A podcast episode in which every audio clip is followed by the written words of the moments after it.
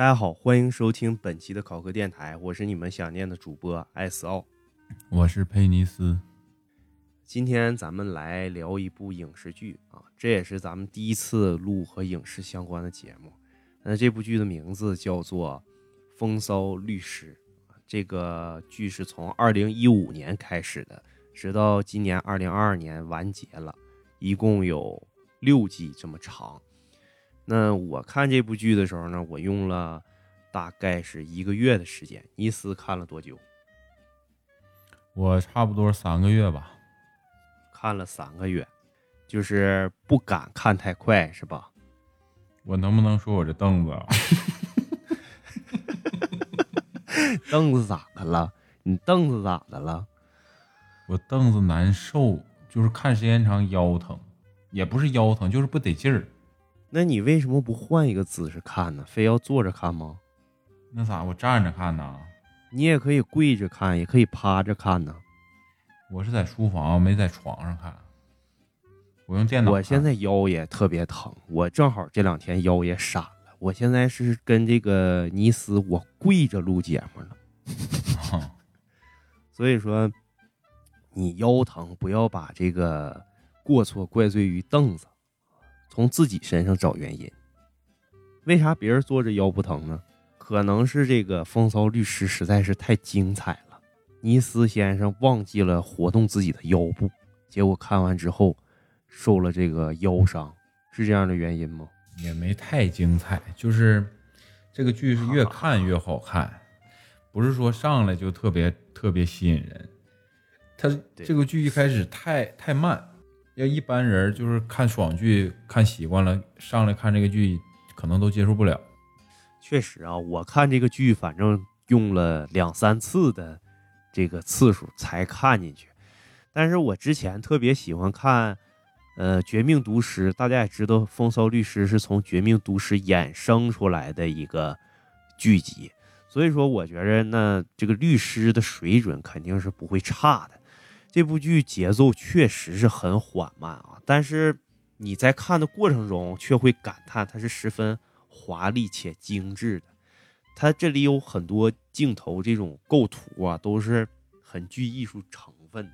单独呢，你把某一帧截图出来，都可以作为这个壁纸，你也能感受到这个导演在拍摄的过程中是有这种刻意炫炫技的这种这种想法在里。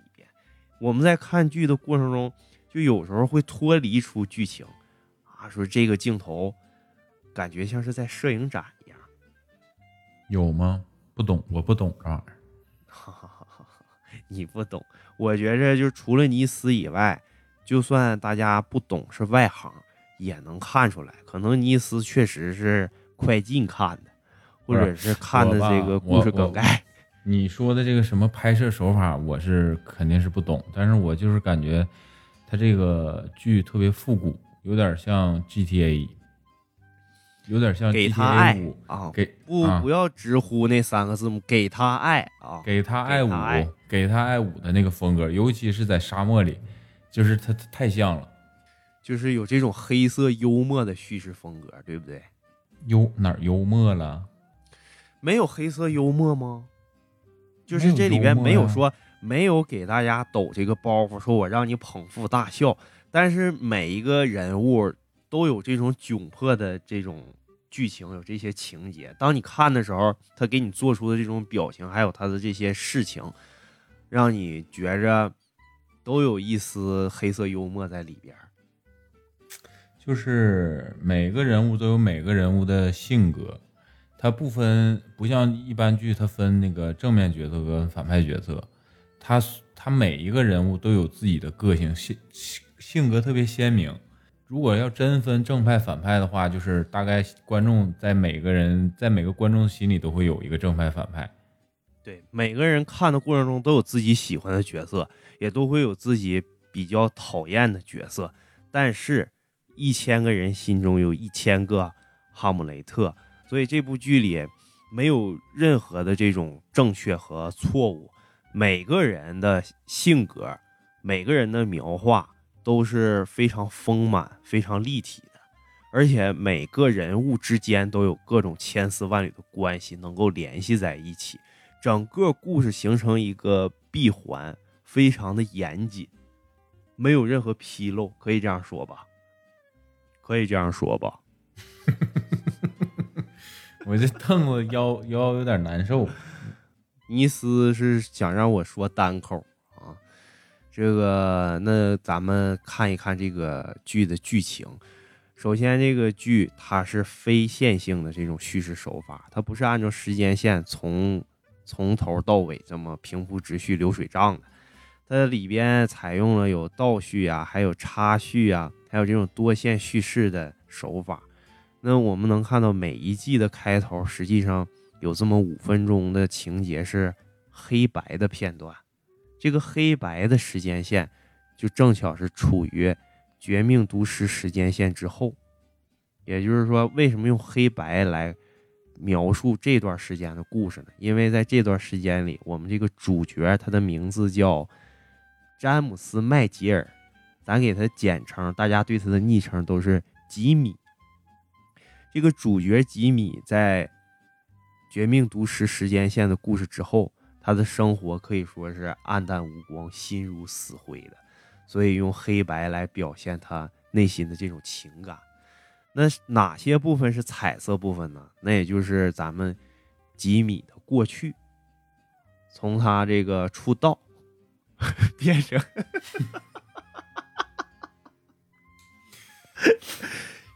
尼斯，你这是啥意思呢？我跟你说啊，大家，我现在是十一点。晚上十一点，正常对咱们年轻人来说应该不晚吧？尼斯已经打瞌睡了。你你是就是你自称是年轻人，就是我现在身边同龄的，最早我我我知道的啊，最早有八点睡的，有九点睡的。那天我跟他说我平时十一点睡觉，他说你天天这么熬夜呀？哈哈哈哈哈！就尼斯，你已经脱离。我们思奥这种圈子了吗？就思奥的朋友圈里，十一点，那不就是大白天大上午吗？那倒是。所以尼斯，你振作一点。我振作一下，就是我接你刚才说的啊，这个剧吧，一开始每集它的片头都是会拍一些就是你不知道的剧情。但是当你看完这一集，或者是看完几集之后，你才知道他拍的这个东西是什么，倒叙过来。对，他会先把一件事的结果给你，让你觉着，哎，这都哪儿跟哪儿啊？当你看完这一集的时候，就恍然啊，是这么回事儿啊。对他就是把这个结果，可能是有一些事儿的结果先拍给你，呃，或者是有一些镜头先给你，慢慢的从这个。呃，剧情往下铺叙的时候，你才知道他这个镜头到底录的这个拍的是什么。他他这个一开始是这么拍的，然后最有意思是什么呢？就是他六季完结之后，他第一季到第六季，他这个片头的这个呃有几个镜头，呃有蜘蛛爬过领带，有这个咖啡杯洒了倒那个碎在地上。然后还有一个弹烟灰的烟灰缸，像天平一样。然后还有一个什么？还有一个开车的一个车牌号，就是他的个性车牌啊。好像还有一个我忘了，我不知道他这个拍的什么意思。这个这些东西都在这部剧里出现过，而且有些在这个《绝命毒师》里也出现过，属于说，嗯，算是给观众联动的一个惊喜。我看过一个解析，就是说啥呢？前几季的时候是彩色的，到后面几季就是有一些变黑白，然后第六季的时候它干脆就放一半，完了蓝屏了，那是啥意思呢？解析说是什么呢？就是前几季的时候，这个主角吉米是非常阳光，非常就是阳光向上吧，也不能说他阳光，意气风发，意气风发，对，意气风发，说阳光吧，就有点有点太那啥了。意气风发，然后到了第到了后面吧，就是慢慢这个吉米开始黑化，到了最后可能就直接就就蓝屏了，可能就是预示着他他的一些结局。那咱们这个节目，因为这部剧一共有六季，所以呢，咱这个节目一期肯定是做不完，我把这个剧情分为了两个阶段，第一阶段是主要是吉米跟他的哥哥查克之间这种恩怨情仇，然后第二阶段呢，就是吉米逐渐向毒师的这个宇宙、毒师的这些人物取得更多的关联，这是第二阶段。所以今天咱们主要聊一聊吉米跟他哥哥之间的这些故事。就是主要是啥呢？如果说有没没看过这个剧的，不用看了，就听听我俩说就行了。对，听我俩给你讲，肯定给你们讲的明明白白的啊。嗯，你不用看了，如果就给你透完了。对，嫌这个剧情慢的，就听听咱们这个节目；要是嫌这个我俩剧透的，那就实在不好意思了。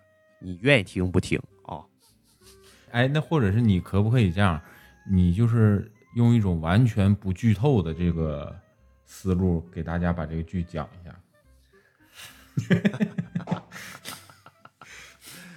名侦探柯南第十二部的杀手是宫田佑美。好了好了，咱言归正传啊，肯定是涉及剧透的，所以大家呢一定要多担待啊。如果你真的想仔细的品味这部剧，那就不要再听接下来的内容了。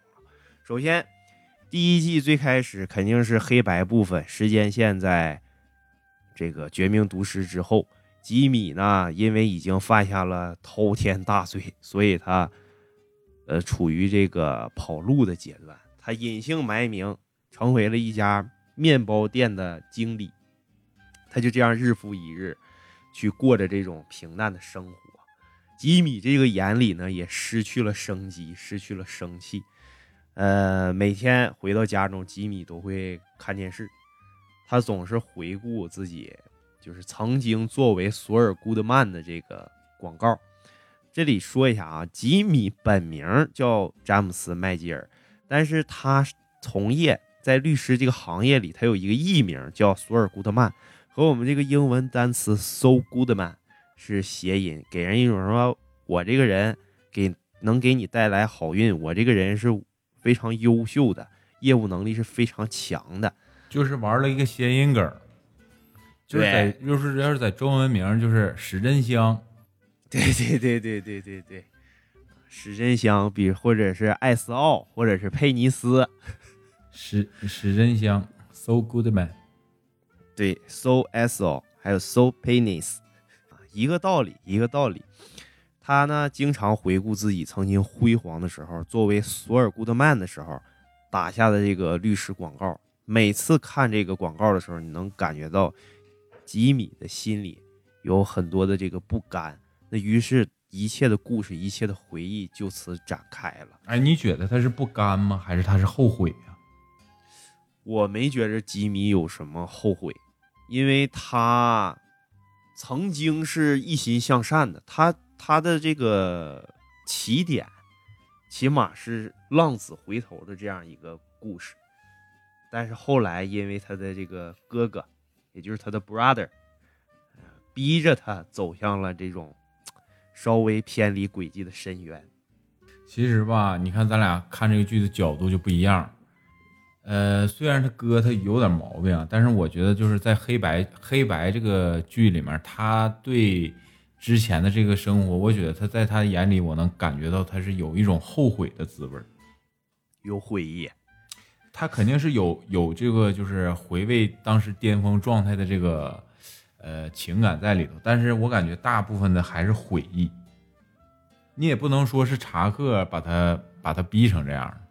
他自己其实就是这样的人，他自己有这一方面的基因，有这一方面的黑暗面那咱们可以从这个剧情开头说一说啊，开局就很震三观。开局我们可以看到是吉米作为公社律师的这个辩护手首秀。什什么叫公社律师？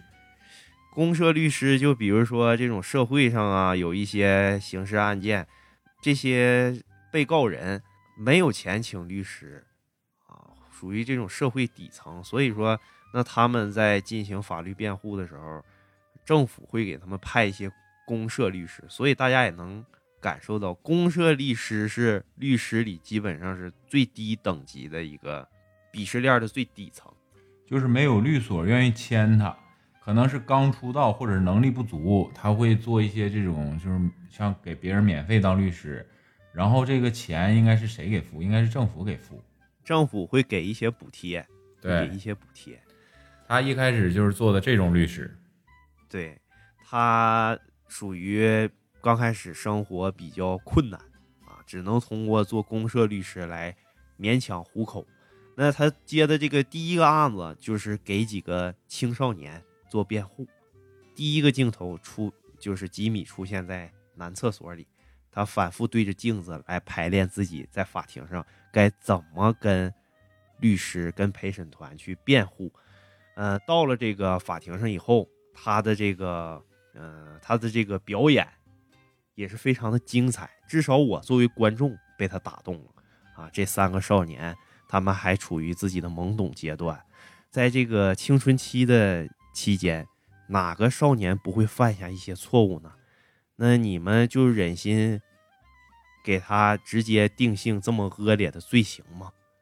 就是你要是不知道他到底犯什么错吧，大概可以通过他这段话可以臆想出来，这三个青少年，呃，轻则是偷窃，重则呢就是入室抢劫。我感觉抢劫，他像他这么说，抢劫都犯都可能谈不上，可能就是入室盗窃、非法闯入。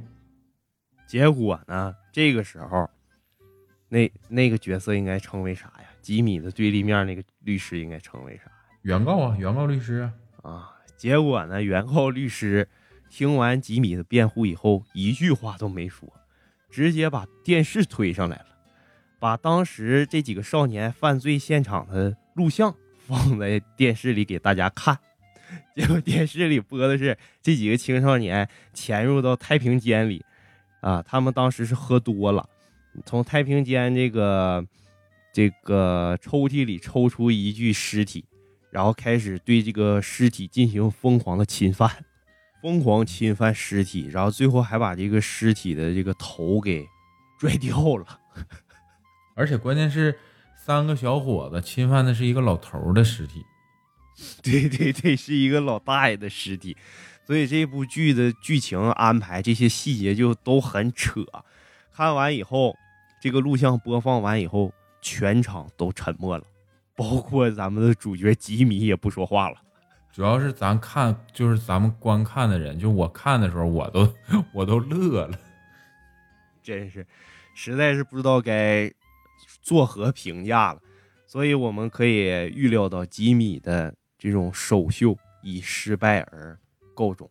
通过这场官司，就是这个剧能表达出什么呢？就是通过这个第一场戏，就能表现出这个吉米这张嘴是能颠倒黑白的一张嘴。就尽管这几个少年已经做出这么离谱的事情，他依然在努力的想给他们洗白，就是已经为这个接下来这个剧。铺了个底儿，打了个样，是怎么靠？他是怎么靠这张嘴去成就他之前的这一番事业？无论这个处境和形势多恶劣，吉米都能凭自己这最强最强的这个嘴炮，去一力挽狂澜。那咱们故事展开以后，就涉及到了一对年轻夫妻，他们呢，在这个这个夫妻俩。男人呢，一看就是在外拼搏事业，这个妻子呢就属于家庭主妇了。但能看出来，这个家庭里是个妻管严的家庭，丈夫属于没有话语权，什么都听妻子的话。这个丈夫在财政局工作，呃，涉及到这样一个案件，怀疑他贪污财政局一百六十万。这是在这个故事的宇宙里，那个年代属于说巨额的赃款了。零零几年吧，零二年。这个故事时间线应该是零二年还是零三年？这这对年轻夫妻就找到了吉米去做咨询。那吉米呢，凭自己的口才已经打动了这个老公了，但是妻子呢，还处于犹豫摇摆之间。所以没有在当场跟吉米签下这个雇佣合同，所以吉米觉着这个客户不能让煮熟的鸭子跑了。他呢在马路上找到了两兄弟，这两兄弟天天在十字路口讹人，天天在十字路口碰瓷儿讹这些司机，撞炮，所以吉米对吉米就想让这两个兄弟跟他做扣，来给夫妻碰瓷儿。然后吉米在这个危难时刻出手相救，让夫妻对吉米刮目相看，于是决定雇佣吉米。理想是丰满的，现实是骨感的。在他们实行这个碰瓷儿的计划的时候，两兄弟讹错人了，呃，讹讹成一个老太太。这老太太把他俩撞完以后呢，肇事逃逸了。俩兄弟就一直追老太太，追到老太太的家。结果敲开老太太家房门以后，出现了一个让我们都很熟悉的角色，就是在《绝命毒师》里边出现的一个小毒贩儿图库。哎，他可不是小毒贩儿啊，他能是小毒贩儿吗？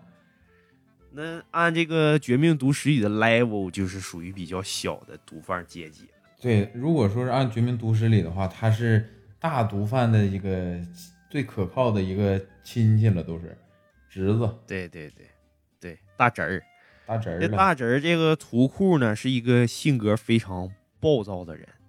他就是，咱知道他经典台词是啥，在《绝命毒师》里第一次出场，他吸了这个老白的制造的这个小粉末，第一句话抬抬抬抬抬抬，抬抬抬，其实对这个老白的作品赞不绝口，所以大家对他应该都印象很深刻。呃，没想到这兄弟俩讹的是图库他奶，结果呢，这兄弟俩就被图库给绑到这个屋里了。吉米呢，接到兄弟俩的电话，也赶到了这个图库的住所。图库就非常愤怒，说：“你讹人讹到我头上来了，就想把他们仨给消灭掉。”于是就找了一些犯罪同伙，把他们仨拉到了沙漠里边。吉米呢，因为这个巧舌如簧，说服了这个图库放过了他，但是图库仍然想给这两兄弟杀死。吉米当时还是有良心的，他没有办法去看两兄弟被图库这么无情的消灭掉，于是这个刑场变成了法庭，他开始跟图库讨价还价，呃，进行了各种各样的说服教育吧。最后，图库决定不杀这两兄弟了，只打折他们各自一条腿。那这对于呃两兄弟来说，那就是最好的结果了。当时这个图库身边有一个小弟，呃，最终也成为了这部剧里一个很重要的角色，我很喜欢啊，叫纳乔瓦尔加。纳乔瓦尔加，图库的小弟。我是特别喜欢这个角色。这个角色过后的剧情，咱过后再说啊。这小弟就注意到，呃，吉米的口才特别好，而且小弟在新闻上也发现了说两夫妻贪污赃款这件事儿，于是他就找这个吉米去询问，呃，这两夫妻他的赃款能不能被找到，他想把这个赃款跟吉米据为己有。但是吉米呢，他有自己的原则，他没有说没有答应这件事儿，反而呢，他良心良心过意不去，他给这夫妻俩打电话警告他们说：“你们一定要小心，最近有人对你们有图谋不轨的心思。”然后这俩夫妇干嘛了？他这个剧情吧，他是他是这么说的，当时这个纳乔他是威胁吉米，然后吉米迫不得已把这个夫妻地址给他了。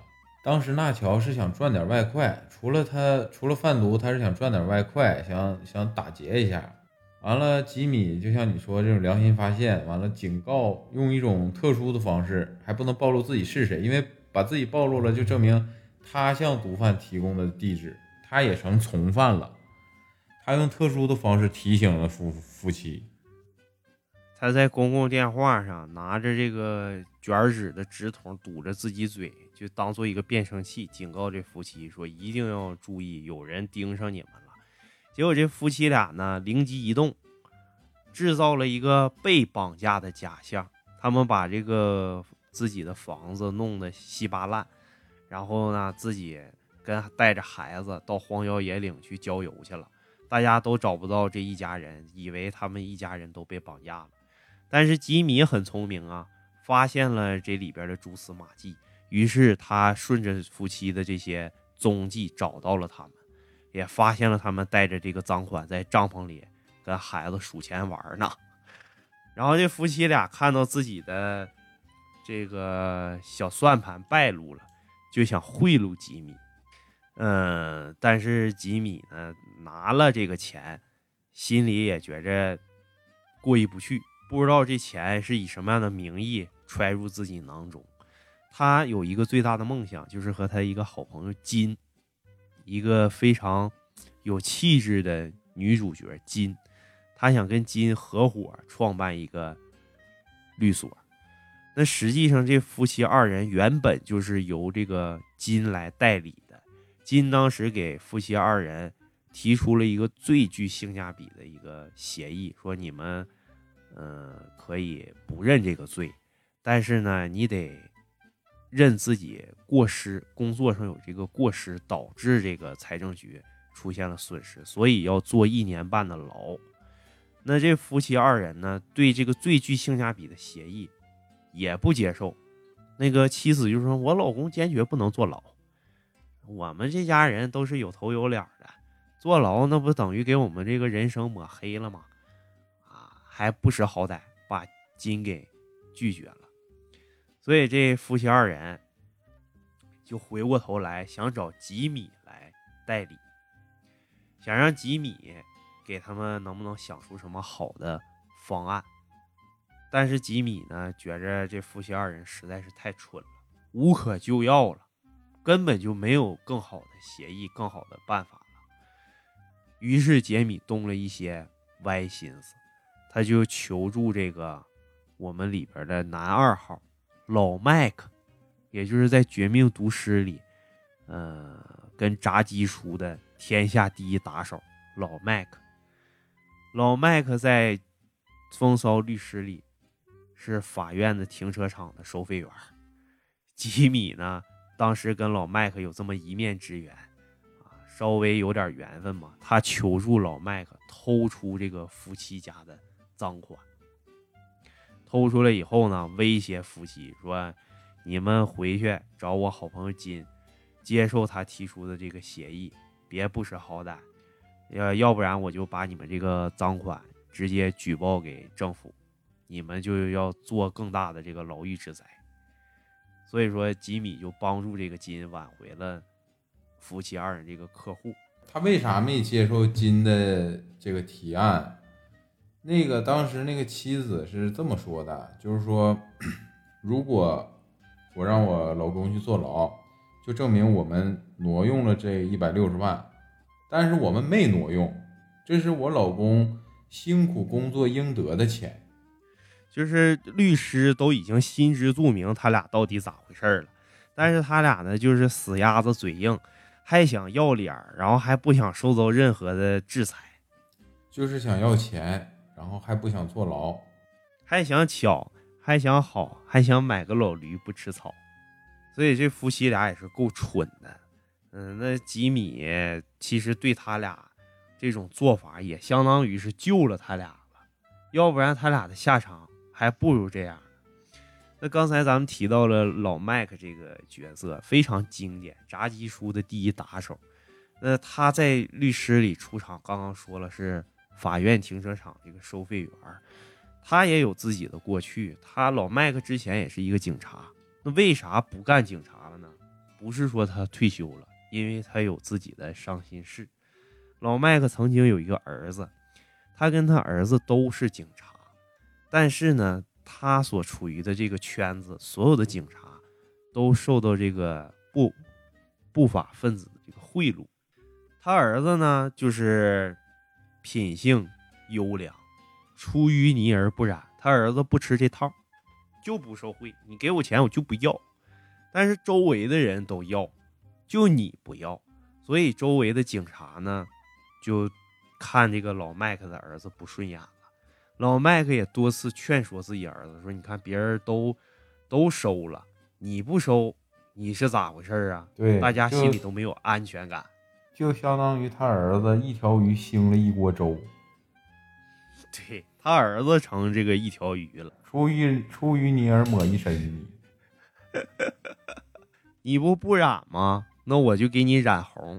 他儿子就成为了这个当地警界的眼中钉，被害了。这些受贿的警察把他儿子给杀了。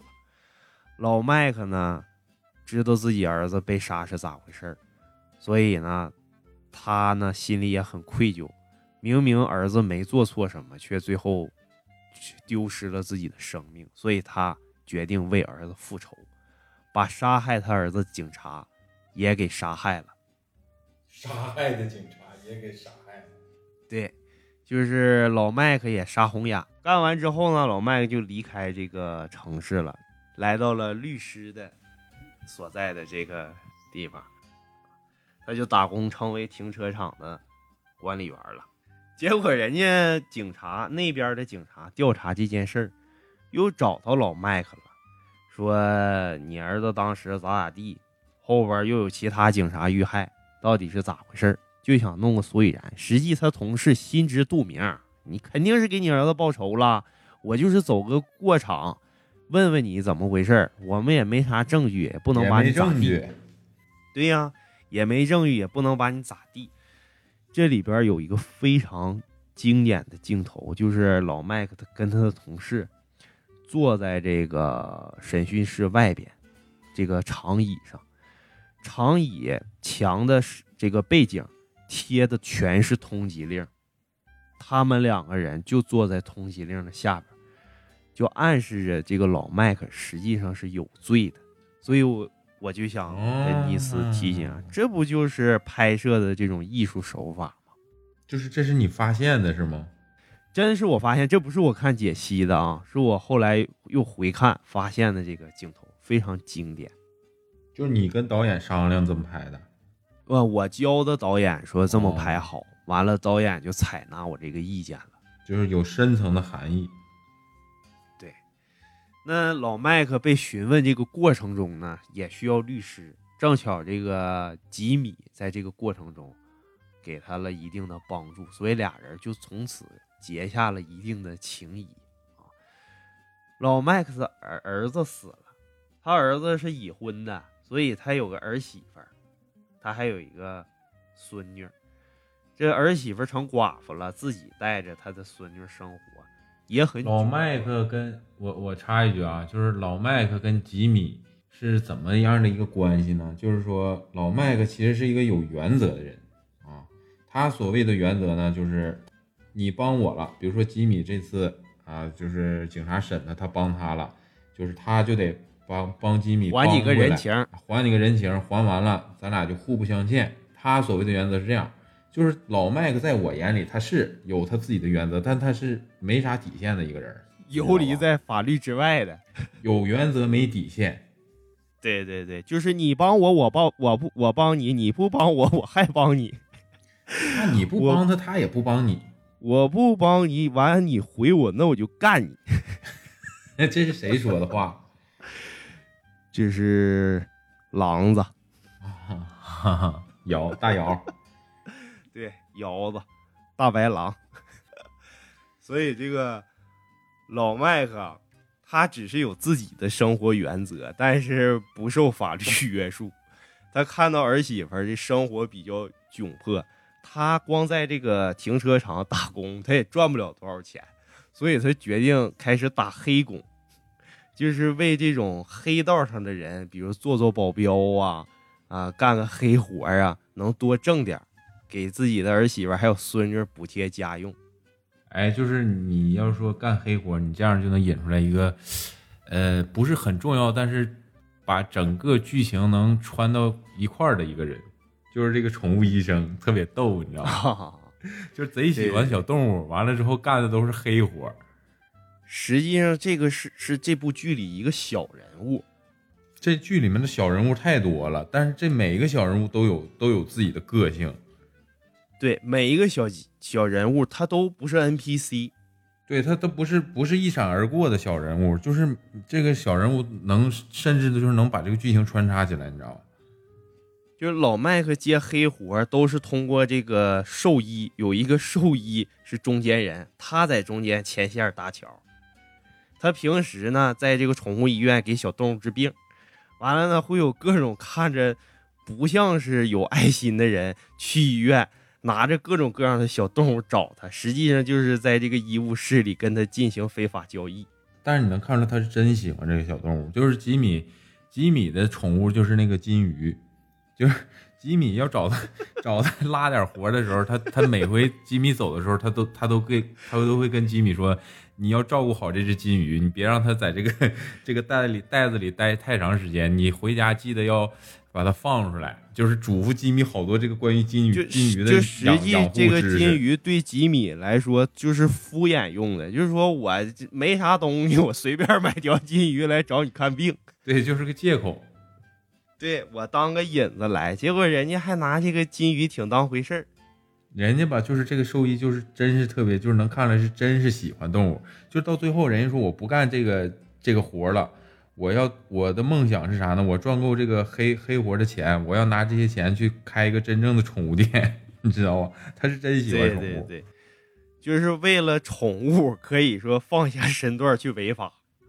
对，就是他，也是挺奇葩。他干的这个违法的事儿，就是可能是他干宠物一辈子都挣不了的钱，但是他可以放弃这个黑活的这个职业，去做他真正喜欢的东西。对，就是等我挣了大钱，我吃咸鸭蛋，我不吃青，光吃花，我一一顿饭吃仨咸蛋黄。我就着大窑，我就，对我就六块钱大窑，我喝我起一瓶，我倒一瓶。好好好好。咱不再说了啊，咱回归正题啊，还是回到咱们主角吉米身上啊。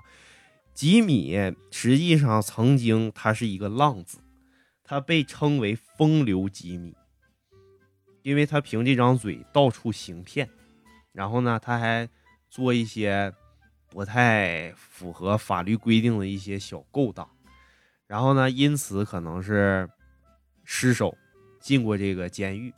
他的哥哥。他的哥哥叫查克，当时把他从监狱里救出来，也跟他进行了一番推心置腹的谈话。吉米当时就决定说：“我不能再这样放荡下去了，我也要像哥哥一样走上正轨。”他的哥哥就是一个非常著名有名的律师，他的哥哥呢也有自己的律所，他就拿他的哥哥当做榜样，自己立志也要成为一名律师。但是呢。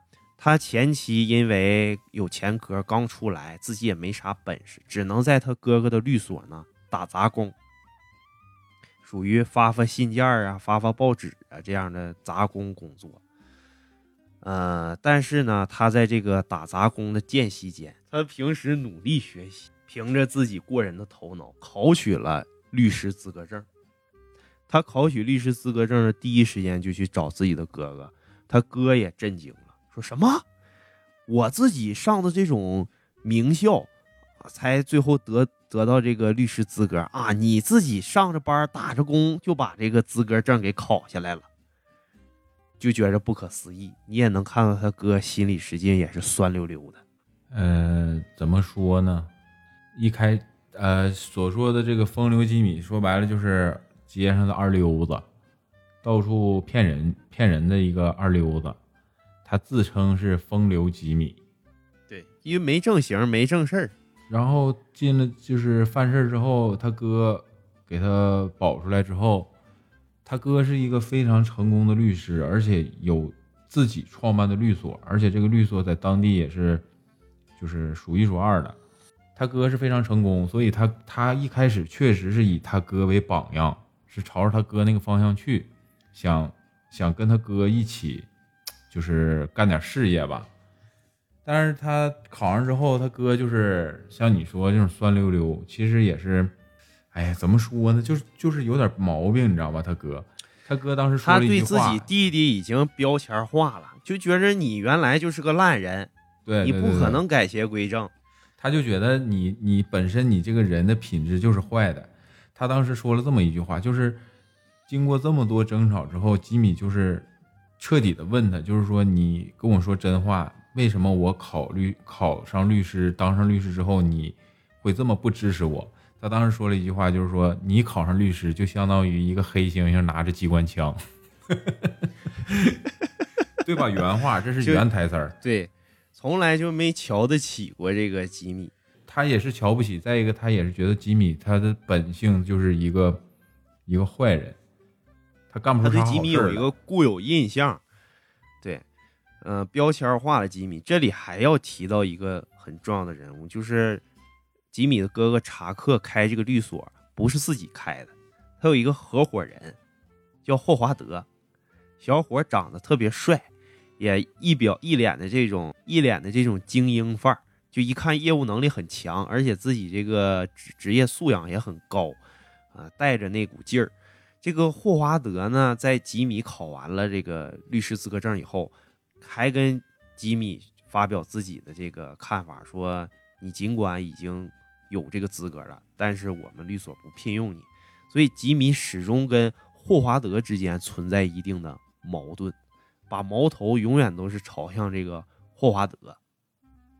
对，因为因为啥呢？因为当时霍华德不雇佣他当这个律所律师，呃，吉米是一个是以为他不愿意雇佣自己，可能是因为这个查克一直是这个前提是啥呢？查克一是一直生病在家，对查克是有点毛病，他一直在家，没没在没上班，所以这个律所一向都是在霍华德的这个掌管之下。对我是按照这个时间线来讲的。后期咱来说说这个查克啊，这查克呢，在现在这个时间线，吉米的现在就是有一个心理疾病，他自称说对电流过敏，那咱都知道根本就没有这个病嘛。他哥就不接受任何和电相关的这些电器呀、还有物品，比如说电灯啊、呃冰箱啊、电视啊，车钥匙，甚至说手机，就车钥匙、放电池的这些东西都不行。他说我接近这些东西的时候我就过敏，我就难受，我就容易昏厥。所以这查克呢，就这个心理疾病越来越严重，他不愿意再去出家门了，他把自己家里所有的电闸全拉掉了，每天在家也不用冰箱，在这个厕所里放点冰块，拿厕所当冰箱。这个查克躲在自己的家里，把电闸拉掉了，而且也不点电灯，都用这种煤油灯。嗯、吉米每天呢买完新鲜的东西给查克送过去。嗯、查克呢因为这个心理疾病也没有办法去律所上班了，所以律所看起来就完全都在霍华德一个人的掌控之中了。吉米一直觉着霍华德好像要把他的哥哥给踢出局，想自己把律所占为己有，所以吉米始终在为他的哥哥争取该有的权益。这里边吉米中间挣了一点小钱，他就想自己开一家律所。他当时打了一个广告，整个这个广告的穿着呀、拍摄风格啊，还有这个色调是完全模仿的霍华德。结果霍华德就说吉米侵权了，然后法院就勒令说吉米你必须把你这个大广告赶紧拆除。他有一个大广告牌插在这个高速公路上，结果吉米这个时候呢就利用起了自己的这个小伎俩，利用起了自己这个歪心思。他在拆除广告的时候呢，站在广告牌前，找了一个拍摄小组。这个拍摄小组是从大学里找的一些实习生爱好者。这个小团队贯穿在这个剧的从第一季到第六季一直都有。特别喜欢这个小队。对他们不断的给这个吉米拍各种各样的广告，最后弄虚作假，参与了很多这种视频上的这种嗯、制作，还有拍摄。当时吉米让他们拍，呃，这个广告被拆除的过程，他站在镜头前啊，表达着自己对于这个律所的热爱。结果这个时候，拆除广告牌的工人在高处啊突然失手，从这个脚手架上掉下来了。他就掉的这个过程中呢，正好抓住了一个把手，眼看着就要没劲儿，抓不住了，马上就要从高空中掉下来摔死了。结果这个时候吉米爬到这个脚手架上，把这个工人救下来了。整个这个过程都被这个拍摄下来，传到了网上。啊，大家就觉着吉米这个人，啊，属于见义勇为了，对吉米的印象又变好了。大家就愿意去支持吉米，不希望吉米这个广告被撤下，不希望吉米的律所倒闭。结果怎么样？结果发现这集的结尾，那个从起落架上掉落、差点摔死的工人是吉米请的演员。整个这个过程都在吉米的掌控之中，都是安排好的剧本。他算是把流量密码玩明白了，利用这样一个。救人的流量，为自己的事业扭转乾坤。但是这个事儿呢，上了报纸以后，查克看到了，查克识破了吉米的伎俩。他太了解自己弟弟了，他就知道这件事儿肯定没有这么巧，一定是吉米刻意安排的。所以就是对吉米有点儿生气，而且有点看不上，越来越看不上吉米。就是查克吧，一直在跟吉米说什么呢？就是你要踏实做事儿，老实做人。吉米整这么一出，这个老哥哥肯定是觉得他是搞点动点什么歪心思了，肯定又瞧不上他了。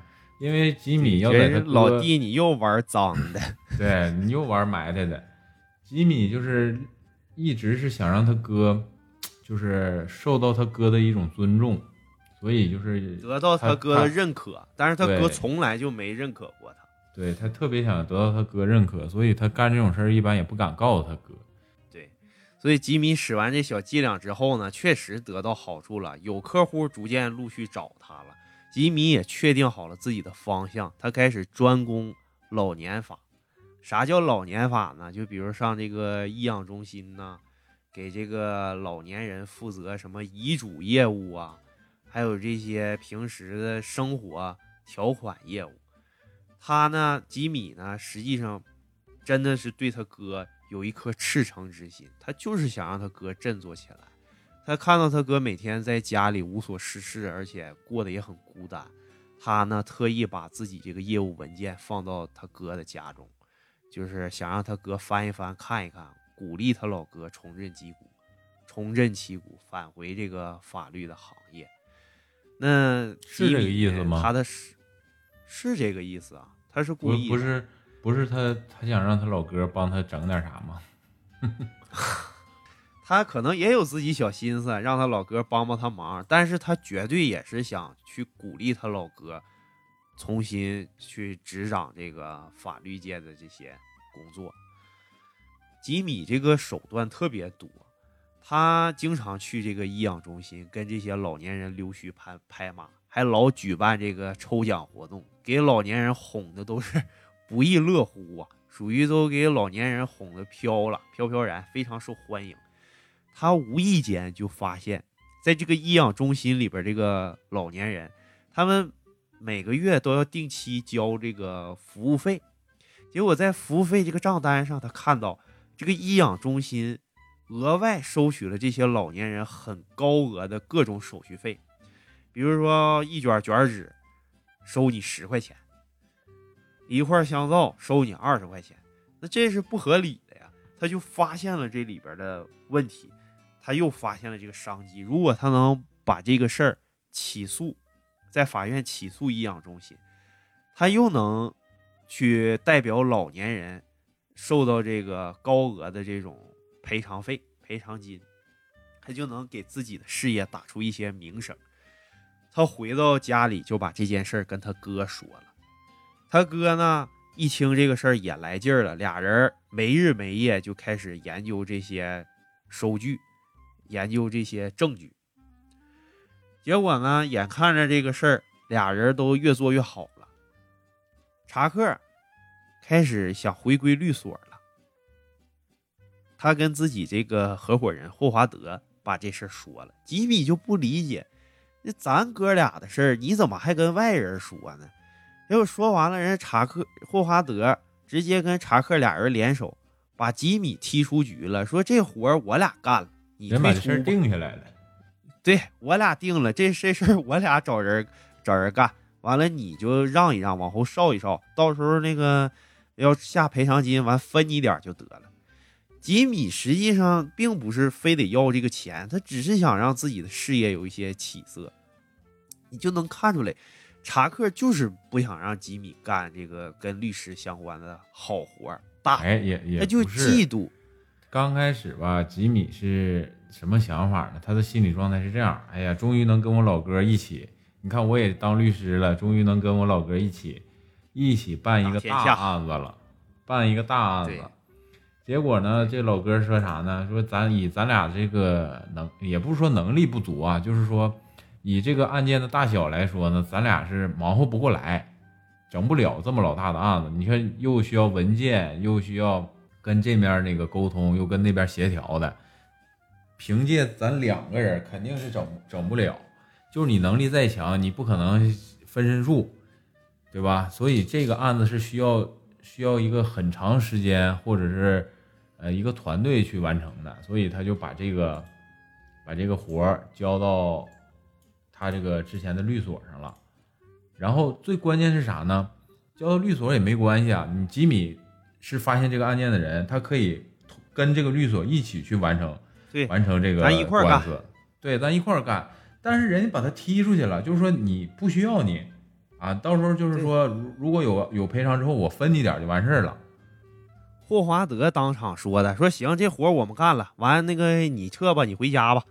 对那，吉米就特别来气，说我发现的这个问题，怎么最后还把我给踢了呢？然后他就特别恨霍华德，对，然后老哥哥也没给他出头，老哥也没替他说话，啊，就默认了。结果这个吉米翻他这个手机，发现他老哥拿他手机有通话记录，他老哥给霍华德打的电话，告诉的霍华德说把吉米踢出去，就是从头吉米恨霍华德，就因为霍华德老跟吉米作对。后来他发现霍华德所有的所作所为都是这个老查克指使的。对，就是他哥拿霍华德当枪使，拿霍华德当罪人。就是老哥不，嗯，不敢当面去拒绝吉米，就是让花德转告。对所以当吉米发现这个真相后，对他哥真是大失所望了吧？他一直在努力向善，结果他哥呢始终就没有认可他，没有接纳他。他失望过后，觉着自己向堕落的深渊迈出了第一步。他以后不会再像他哥对他要求的那样，就是规规矩矩的做律师。他想利用自己的小聪明，来为自己的事业打基础。但是这个霍华德后来，实际上根本就没有恶意的想要去毁了吉米，他还很热心。嗯、处理这个医养中心案的时候呢，查克跟霍华德这个律所跟另一家大律所是合作的关系。这个另一家大律所叫做圣达菲，这个圣达菲大律所呢，就特别赏识吉米，想让这个吉米到这个圣达菲大律所来工作。那这个基本上就是第一季的内容。那从这个人物上，咱能看到啊，吉米实实际上表现的是一个完整的人，他始终在天使与魔鬼之间，呃，来回游荡吧。那他最终到底会选择哪一面？这肯定都是随着剧情的发展而产生变化的。我们能看到人人无完人，像老麦克，刚才尼斯说，老麦克这种有原则的人，他曾经也有受贿赂的这种丑恶的过去。那吉米呢，从小混混啊，想回归正轨，走正路，却在这个正路上发现遇见之人和曾经的他，并没有本质上的区别。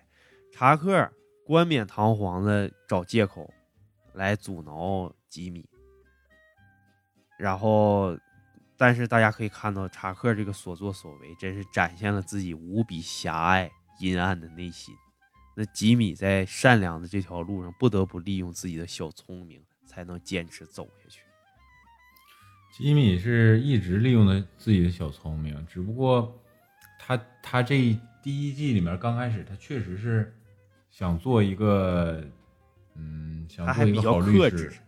嗯，对，就是想他一心还是向善的，想做一个好律师。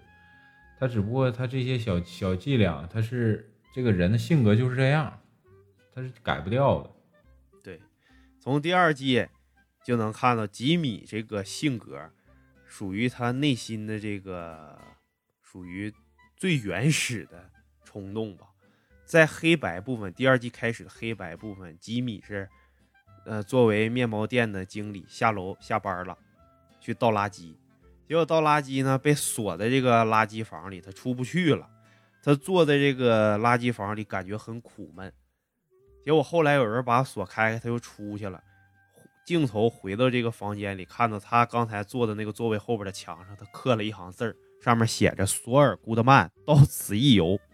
你就看到他这种不羁的个性，不论他处于什么样的年龄段，不论他在什么样的处境下，他都狗改不了吃屎，确实有这一部分的基因吧。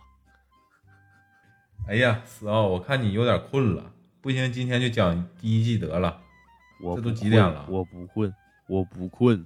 虽虽然吧，刚开始你说 你说这个分成两期讲，就是第一期讲前三季的事儿，但是我看你这第一季都讲了一个多点了，我这是你不困我也有点困了，你就这样吧。